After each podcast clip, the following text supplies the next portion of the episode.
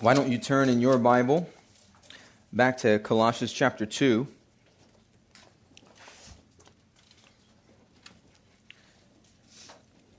Colossians chapter 2, and this morning we'll be looking at verses 16 to 23. Colossians 2, verses 16 through 23. If you need a Bible, don't have one, uh, we have some in the back. You just raise your hand. One of our staff members would love to be able to get one of those to you. Uh, Colossians 2, verses 16 to 23. Let's read God's word uh, together. It reads, Therefore, let no one pass judgment on you in questions of food and drink, or with regard to a festival, or a new moon, or a Sabbath. These are a shadow of the things to come, but the substance belongs to Christ. Let no one disqualify you, insisting on asceticism or worship of angels, going on in details about visions, puffed up without reason by his sensuous mind and not holding fast to the head, from whom the whole body, nourished and knit together through its joints and ligaments, grows with a growth that is from God. If with Christ you died to the elemental spirits of the world, why, as if you were still alive in the world, do you submit to regulations? Do not handle, do not taste, do not touch, referring to things that all perish as they are used according to the human precepts and teachings. These have indeed an appearance of wisdom in promoting self made religion and asceticism and severity to the body, but they are of no value in stopping the indulgence of the flesh. Thus reads the word of the living God. Pray with me. Father, thank you for your truth. May we now from it learn so that we might grow. And God, we recognize that our growth depends on you. There is nothing we can do to earn our salvation. There is also nothing we can do to add to the work that you're doing in us. And so we depend on you. And we pray that by your power and your might, by your grace and your mercy, we would grow up to be that which you are making us to be, to be more in the image of Jesus. Thank you that you're doing this work in us. Thank you for this passage and how it warns us. We pray these things in Jesus' name. Amen. Sometimes uh, we can get a little superstitious. I think we can. Uh, there's some common ones too. Uh, any that you can think of? Any superstitions that you know are f- common and familiar? Yeah.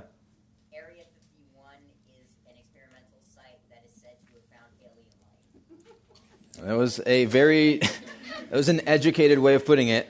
I would have just said Area 51 has aliens. but it is associated with aliens. Okay, that's a good one. Um, yeah, very conspiracy uh, like. Any others? Any other superstitions? Oh, there was two. See, you guys know a lot of them. You're ready. Birds are government spies. Okay, so I want to go back to superstitions, not conspiracies. uh, what do you got? Knock on wood. It's a great one. Yeah, right here. Good sermon. Santa delivers presents to us. Santa delivers presents to us is not a superstition. I think that's just a belief. But yeah, you're, getting there. I think knock on wood kind of gets to the point. Um, there's a there's some others. There's beginner's luck. Have you heard of beginner's luck before? It's basically the way that someone who's used to doing something uh, says that someone who hasn't been used to d- doing something is good at it only because they just started. Right? You're kind of jealous and you go like, "Oh my goodness, I can't believe you beat me." Beginner's luck. Well, the reason there's there's no beginner's luck. It's just that that's what you assume because you got beat. Um, find a penny, pick it up. I don't know if you've ever heard of this before because you devalue pennies, but um, back when they were valuable, you would want to pick them up. Um, and it still connotes a little bit of luck. Uh, don't walk under that ladder. Uh, there's some superstition to that. There's also just a lot of wisdom uh, when someone's on a ladder. I would highly advise that you um, stay away from walking under that ladder.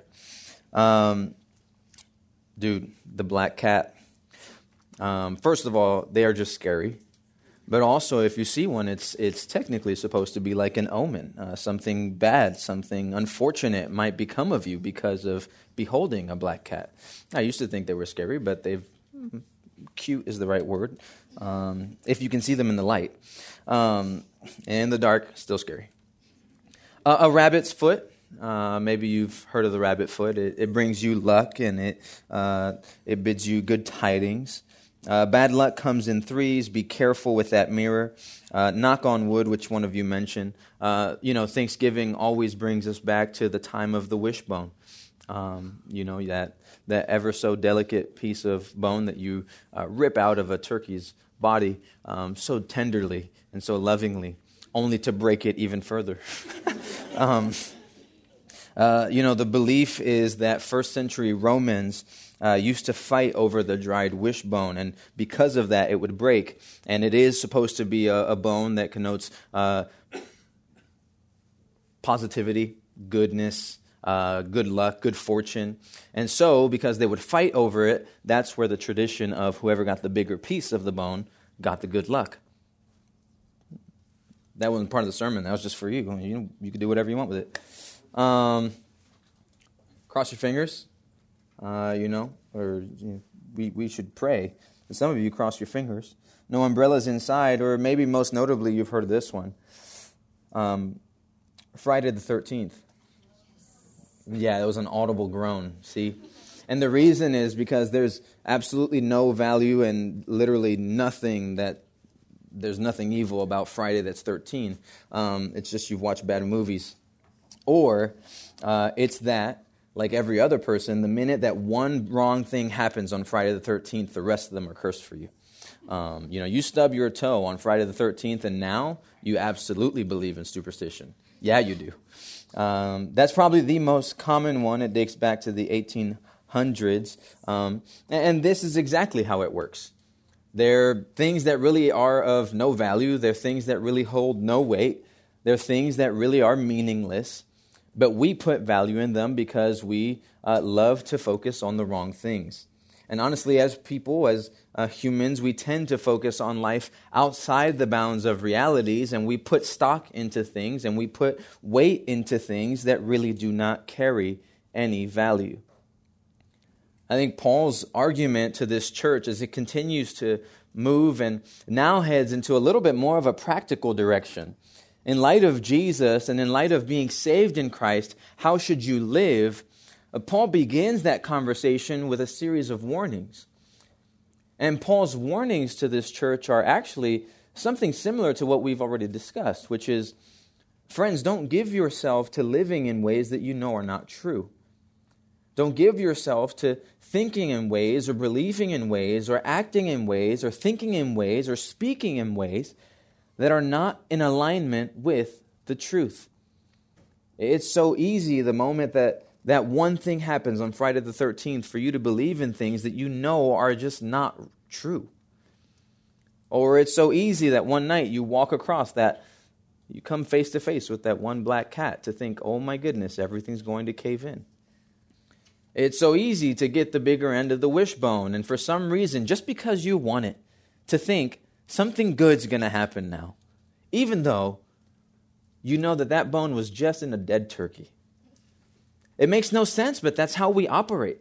That's how we live. That's often how we live our lives. We put stock into things and we place reality into things that we have no reason doing so. And Paul's argument for us this morning is something very similar. In knowing Christ and in having seen him the way that he is, recognizing that Christ is preeminent, that he's superior, that Christ is over all things, that Christ has made all things and governs them, and he keeps those things together. And seeing Christ as the one who has made it possible for us to be right with God, how should we maintain our relationship with God? I think there's so many ways for us to be distracted. I think there's so many ways for us to think that we'll find power and grace to walk with God that are not the one way that Paul has prescribed for this church. There's many things that you can do that are helpful. There's many reading plans that you can do that'll keep you. There are many uh, prayer circles that you can join and prayer groups that you can attend. There's many Bible studies that you can be a part of. There's many rituals that you can partake in. But none of those things are the primary key to your walk with God. And Paul is trying to focus this church back in on what is primary, what is necessary. Not because those other things don't matter and not because those other things aren't good, but because when we focus our lives on the things that we do and not on the Christ that we worship, our life is going to be prone to falling apart. It might evidence in your life that you never understood the primary thing to begin with. Or it might evidence that you might depend on yourself much more than you think. That's what this church is going through. And that's why this uh, particular text that we're about to look at, it highlights very specific things to this context that I think will still be helpful to us. What this church is enduring, this church at Colossae, we've talked about the philosophy that it's had to uh, endure, right? There, there are beliefs and systems and patterns of thought that are making their way into this church, tampering with the truth that this church knows about God. But there's something else that's happening here. And here in this text, it's Paul reminding this church hey, there's a lot of religious people around you. There's a lot of people that are seeking after God, but not doing so in God's way. And you cannot mix religion with faith. Those two things don't work together. Faith absolutely does a lot. Faith absolutely, like we've discussed, it has a particular walk. If you've received Christ, verse 6 of chapter 2, you will walk in him. So faith is very active. And faith has a particular movement. Faith has a particular heartbeat. But it's all rooted to and oriented upon the person and work of Jesus. What you have in religion and ritual, it's often people trying to live up to Jesus but doing so without Him. That's the danger. The danger is trying to please God, honor God, live up to God without God. And that's the danger that this church finds itself in. There are people who would wish that, yes, you can claim Christ if you want, but you need to do all these other things. You need to live in all these other ways. And if you do that, then yes, you are right with God. And Paul steps in and he gives us a particular warning here so that we would be perceptive to those people that walk into our life.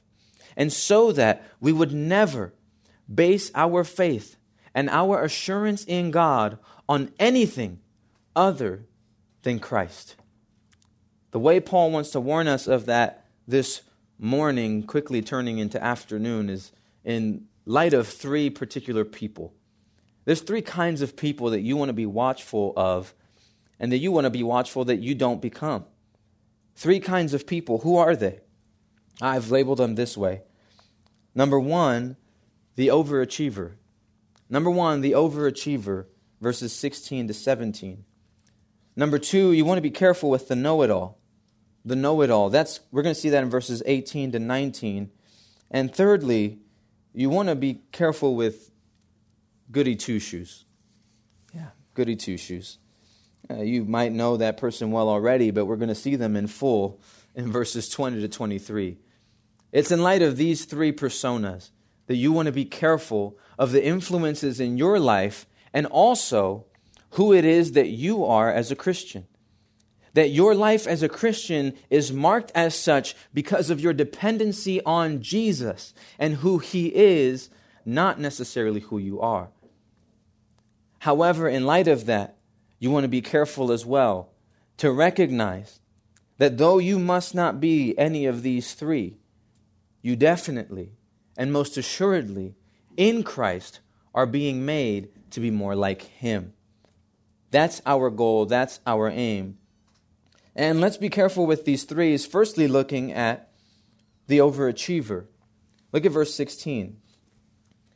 Therefore, let no one pass judgment on you in questions of food and drink, or with regard to a festival, or a new moon, or a Sabbath. These are a shadow of the things to come, but the substance belongs to Christ. Therefore, reminds us that this is tied to what Paul has already been discussing, right? Because of the argument I've already made, we're going to enter into this new argument. And, and, Paul's previous argument was to remind this church of what they've been afforded in Christ. Not to give in to philosophy because their mind has been made new by God.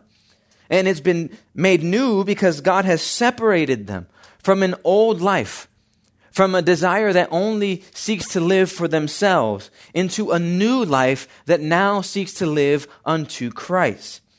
Because of this, what is it that they are granted?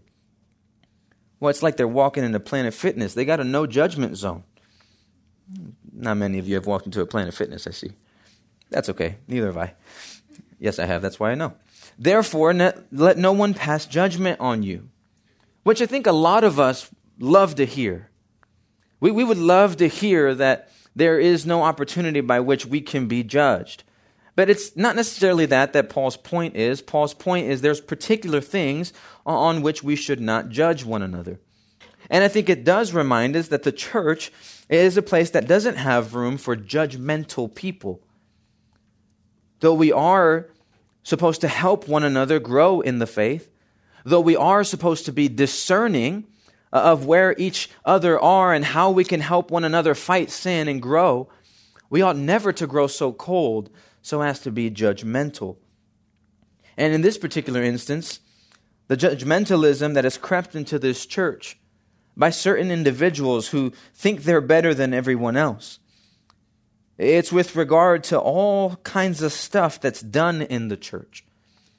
It's, in, it's with regard to all kinds of stuff that God's people are prone to do. In particular, in this church, perhaps a Jewish context. Let no one pass judgment on you in question of food and drink, or regard to festival, or new moon, or a Sabbath. These are things that would have been common, Jewish language because it's common for Jewish people to have all kinds of rules and regulations on these kinds of things. Animals they could not eat, items they could not drink, activities they had to participate in, worship rituals they had to participate in, certain days of the year that they had to participate in. This is the context that Paul is speaking to, but he's asking this church not to judge one another on that basis. Don't judge one another on the basis of the things that you do. Why? This is what Christ came to undo.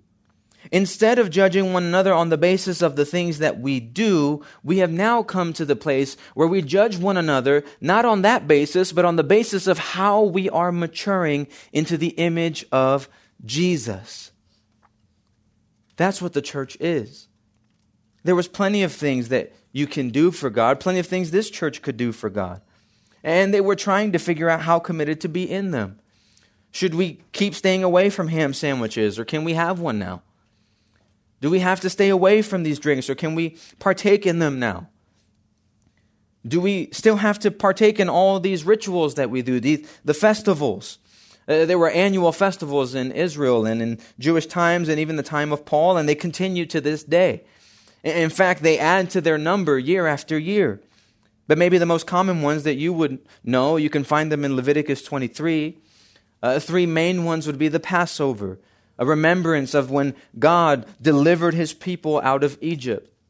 Or, you're familiar maybe with Pentecost, a celebration of the end of the harvest and an opportunity to look to God and to give him the first fruits of your harvest.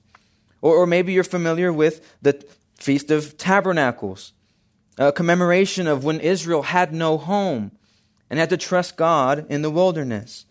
And there's many others, and you know some of them Rosh Hashanah, Yom Kippur, And you think of these days as a day off from school, but they're a day that is commemorated in Judaism.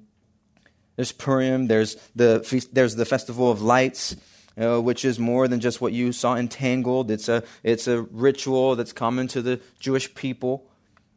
These are annual festivals that these people were a part of.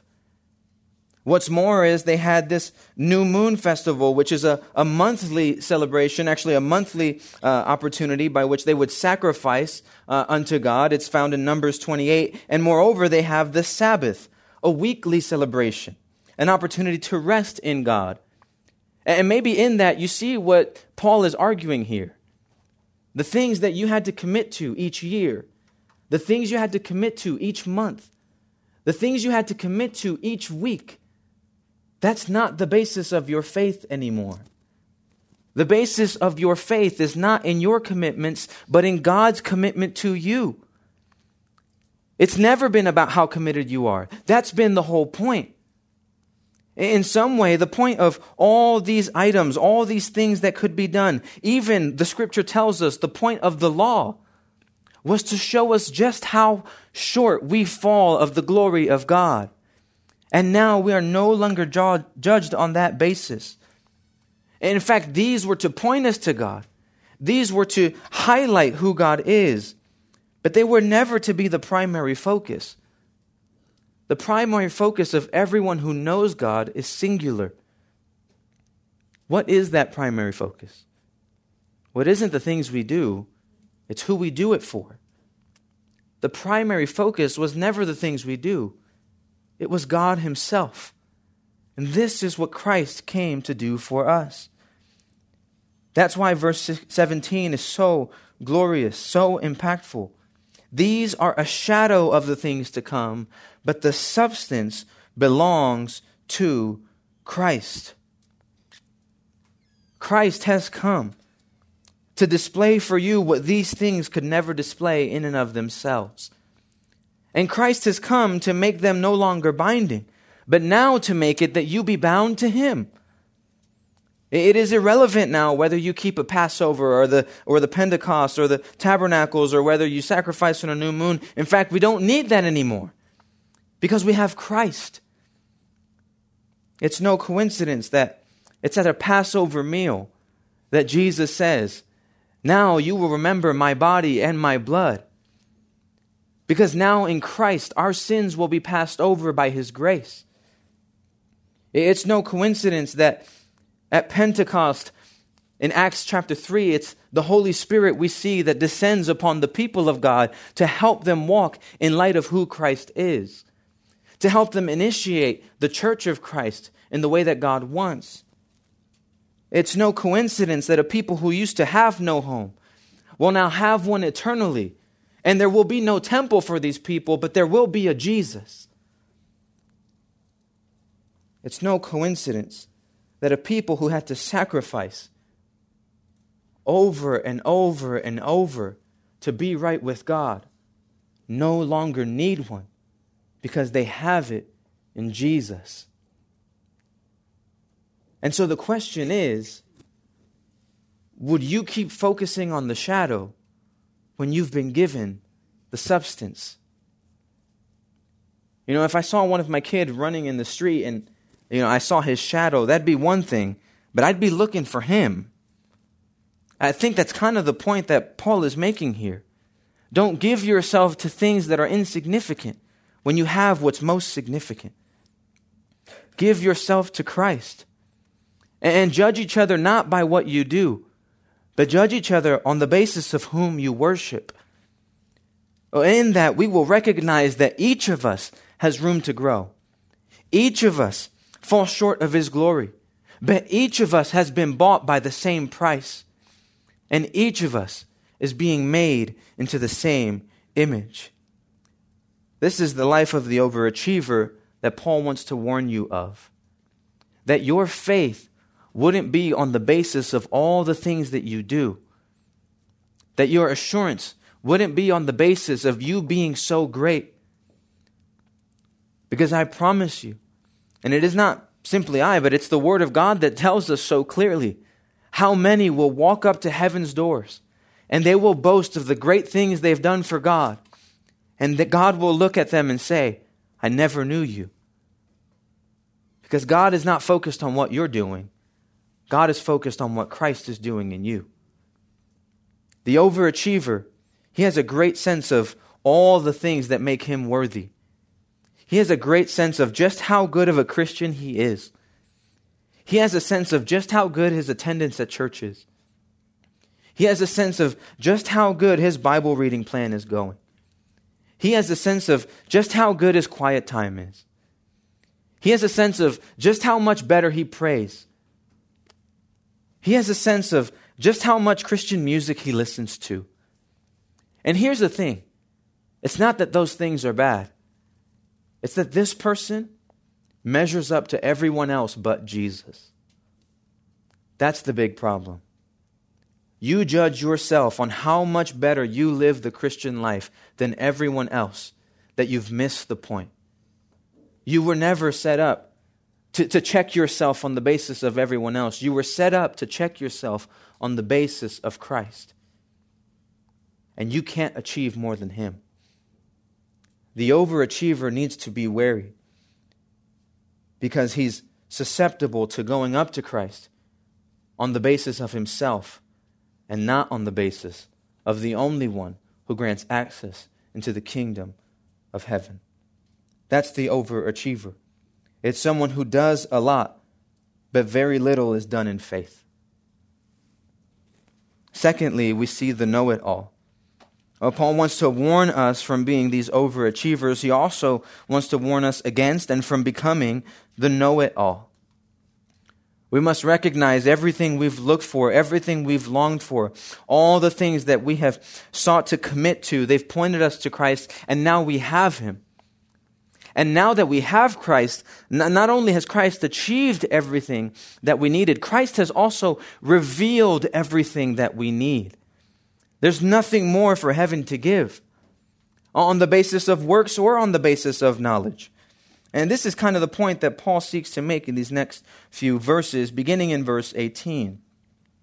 Let no one disqualify you, insisting on asceticism and worship of angels going on in details about visions puffed up without reason by a sensuous mind, and not holding fast to the head, from whom the whole body, nourished and knit together through its joints and ligaments, grows with a growth that is from God. Now, if you're wondering what that means, that's why I get to stand here. So it's, it's a little bit difficult, it's a little bit clunky, but here's the point. There were those coming into the church saying, you need to do more. And I know you believe in Jesus, and that's great, and He was a great guy, and He did so much for us. But the more you do, the better you're going to be. The more you do, the happier God will be. The more you do, the more sure you will be that God will be pleased with you, which is false, because God is pleased with His Son and those who trust in Him. Secondly, you had those coming in and maybe it's these same people, or some think it's just one person in, in Colossae, who were saying, not only have, has Jesus not done enough for us, uh, Jesus, he hasn't revealed everything there is to know. There, there's so much more to be known about God. There's so much more to be tapped into about God. Jesus is great, and he's shown us so much of God, don't get me wrong, but we need something else, and I have it. I've seen it. It's been shown to me. I, have been living a, a certain lifestyle that's helped me tap into what God would really want for us. And I've seen things from God. God has revealed certain things to me, or maybe you've heard it this way the Lord told me. You know, the Lord said to me the other night, you know, when I when I was in my prayer closet, God showed up. And He said, Have you ever heard anyone talk to you that way? I have. And you need to be careful with that. That's what Paul's warning here is for us. There were those stepping into the church, and the word that he uses to describe them is actually humble. But it's not because they were humble, it's because they were what we would call, they had a false humility. They, they went around acting like they were there to serve everyone and please everyone and bless everyone. But these people cared about no one more than themselves. And in doing so, they were leading people astray. And in doing so, they were winning people's favor and gaining access to people's hearts to be able to speak into them and to lead these people to think that there was more to know about God than what was given to us in Christ. And this has led that church, and it could have led that church into all kinds of disaster. The worship of angels. It's kind of ironic when an angel shows up to the Apostle John, he begins to worship, and the angel says, Don't worship me. So it's interesting that these people would seek to do that, and that this church would even think to that that was right because an angel that's being worshiped, an angel that comes from God that's being worshiped, would tell you to stop. There's only one that's due that kind of praise. There's only one that's due that kind of honor, and it isn't an angel, it's God Himself. But this group of people, these folks who were tampering with the gospel of Christ in this church, they were leading people into all kinds of things that would dishonor the Lord.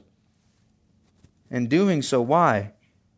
because they were going on in detail about visions. They were puffed up without reason by their sensuous mind. The issue that these people had was these folks were into themselves. They were know it alls. They knew better than God and they knew, they knew better than God's people. They were puffed up. And I love that it says this point. They were puffed up without reason. I love that because the point that Paul's been making this entire time is when you have Jesus, Jesus is enough. And so it stands without reason that you would go away from that. But that's exactly what these individuals were introducing into the church. And that's exactly what you need to be careful of. People who would seek to tell you, yeah, Jesus is, he's a decent guy. He was a great guy. In fact, he did a lot. But you know what? There's a little bit more we can tap into. You know, maybe you should pray and ask God to reveal something to you. Uh, maybe you should ask God to, to show you a little bit of something. You know, you, you don't know what to do. Maybe you need to, uh, you know, just wait. Sit in your closet for the next 10 hours. God will come up at some point and he'll tell you exactly what you need to know. I doubt that people like that read this very often. If you were committed to God's word, if you were committed to the light that is a lamp to your feet and a guide to your path, you would have no need for more than what you have in Christ. If you were to believe the words that you read in this book, and you were to believe that it's true that when we have Christ, we have everything that we need for life and godliness, you wouldn't look for Jesus to say more than he's already said in his Son.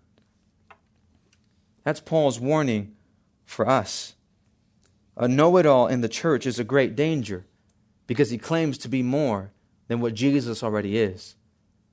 Everything you need to know about God, everything you need to know about how you can live for him, everything you need to know about how you can mature as a young man or a young woman, everything you need to know about how you can stand out at your school, in your family, in the midst of this culture, everything you need to know is bound up to God's truth. And God's truth is bound up in His Son. You need nothing more. Verse 19 makes that so clear for us. These people who have messed with this church, they aren't holding fast to the head, from whom the whole body, nourished and knit together through its joints and ligaments, grows with a growth that is from God. Be careful with people that want you to look more like them than they want you to look like Jesus. Be careful, be careful with people who have wisdom that is never based or founded in the Word of God. Be careful with people who want to tell you a lot about how you should live, but never point you back to Christ. That's what Paul is saying. These people who have stepped in this church, they've done exactly that. They're telling these people everything they think they need to know about how to live, all the while rejecting the one who gives life Christ Jesus our Lord. He's the one who's causing the growth in us. And that's good news. But we don't want to grow on the basis of our own strength. We don't want to grow on the basis of our own wisdom.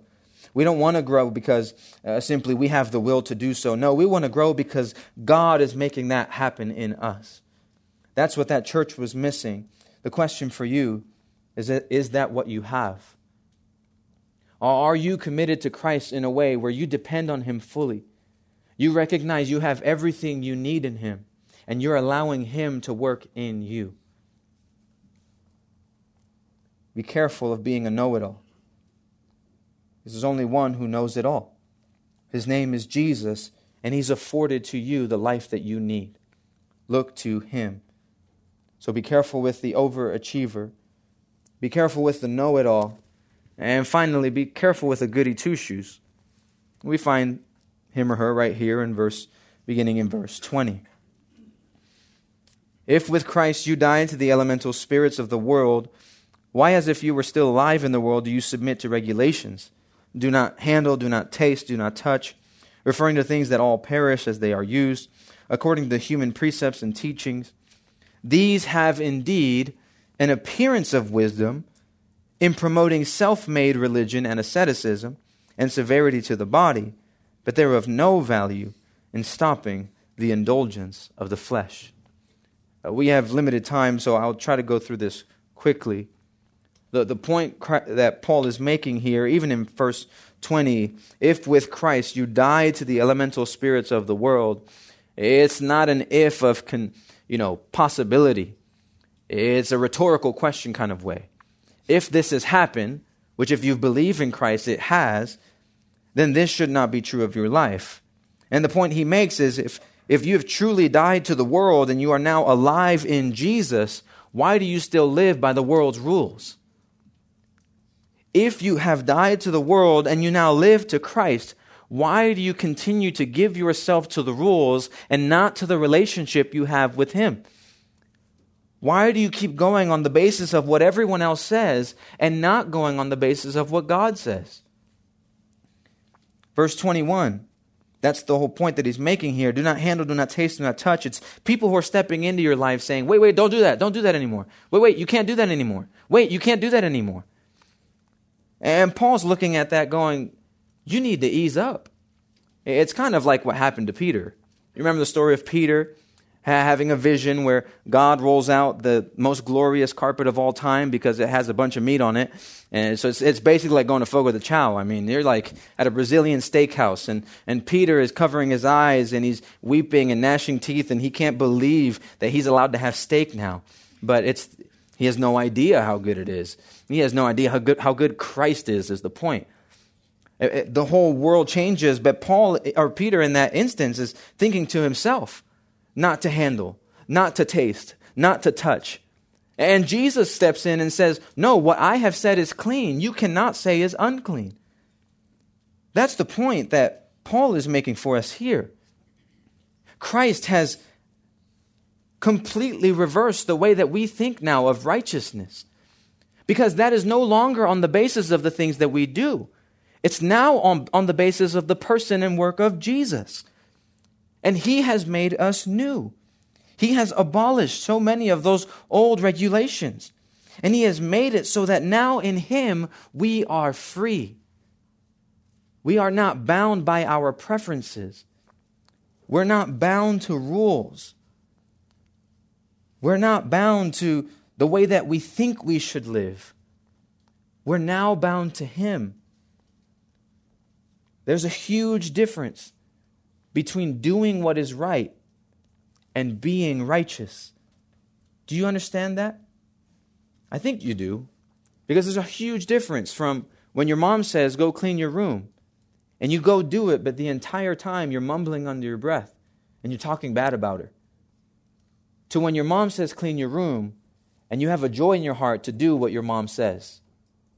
There's a huge difference there between doing what's right and being righteous. And that's what Christ has come to do for us. He hasn't come so that we would just do all that's right. He's come to make us new and turn us into someone who lives in righteous ways. And because of that, we're not bound to what he calls in verse 23 self made religion or asceticism or severity to the body. To, to being the kind of people who go around moping about because they think that's what's going to make God happy. I need to care so little about myself, and so I should go broke, and I should I should beat myself until submission, until I do what's right, and I should set up all these fences around me so that I never do what's wrong, and so let me do the spiritual bubble wrap, and I'll never do anything wrong again. That's not how God wants you to live. In fact, John 8 says that the Son came to make you free. And if He did, you are free indeed. So Christ came not just to give you life, but so that you would live, so that you would enjoy this life, so that you would be committed to living and doing and giving your life to all kinds of stuff, figuring out what you're going to be what day, figuring out who you're going to marry one day, figuring out what your family will look like. Live. That's what Christ came to do for you. But he came to do something else, and that's to make you righteous. That's to make you like himself. That's to make you the kind of husband one day that will look most like Jesus. Or the kind of wife one day who will look most like Jesus. The kind of CEO one day who will look most like Jesus. The kind of carpenter one day who will look most like Jesus. That, that coder who one day looks most like Jesus. That violinist who looks most like Jesus. That's what he came to do for you. He came to do that by stripping you of the old self and giving you a new one. And he came to do that because nothing else worked. That's how this verse ends for us. There's people given to all kinds of self made religion and asceticism and severity of the body. And look at what it says they are of no value in stopping the indulgence of the flesh. There are people trying very hard to live in certain ways, and it's of no value for them before God. That's Paul's point. Whether it's trying very hard not to do the wrong thing or trying very hard to do the right thing. There are people in this world walking each and every day not realizing that all of that effort gains them nothing. There is no value in that, in stopping your heart from getting what your heart wants. In fact, I, I know that because most religious people, the whole point is I'm going to look good before God and I'm going to look good in front of others. And the only problem there is you. You were never meant to be at the center. That's Christ's place. And so all this effort is for nothing because it doesn't have anything to do with Christ. What is of value in getting rid of this flesh? What is of value in living in a way before God that would honor Him and please Him? What is of value in order to live life with a knowledge that truly comes from God? Well, Paul's whole point here is to warn you from the overachiever, to warn you from the know it all, to warn you from the goody two shoes, and to point you back to the only one able to provide any value in your life before God Christ Jesus, your Lord. It's where we head next week, but it's where we can end this afternoon. Chapter 3, verse 1 If then you have been raised with Christ, Seek the things that are above where Christ is, seated at the right hand of God. Set your mind on things that are above, not on things that are on earth, for you have died, and your life is hidden with Christ in God. If you want a life that honors Him, if you want a life that pleases Him, then you'll have to live by faith, not on the basis of the things that you do not on the basis of the things you think you know, and not on the basis of the things that you set up in your life that you think will make you right with God. If you want to be right with God, you need to be right with Him on His terms. His terms are that you would believe and live for His Son. Have you done that? Have you committed to that? And if that is your life, set your mind there today and always. Let me pray for us, and we'll be dismissed. Heavenly Father, thank you for your word, and thank you for your truth. Thank you, God, that we've had an opportunity to be warned of the dangers that do exist, not only in Colossae, but that they, they exist even in our day and in our world, and sometimes they can even steep into our church. people who think that being right with God, it's about all the things that we commit to. Or people who think that being right with God is uh, on the basis of things that God still has to show us, God still has to reveal to us. Or things who, people who think that being right with God is on the basis of living life in such a boxed and sheltered way that we would never do anything that displeases God. And all the while would be living on the basis of their own efforts and merit, thus dishonoring God because they dishonor His Son. Help us to focus our lives and to commit to living for you on the basis of nothing else but Jesus. If we're, if we're to be found right before the Lord, would it be because Christ has entered into our hearts?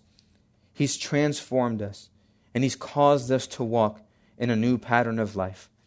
It's because Christ has given us His righteousness and has caused us to be something we could never make ourselves to be. Thank you for Jesus.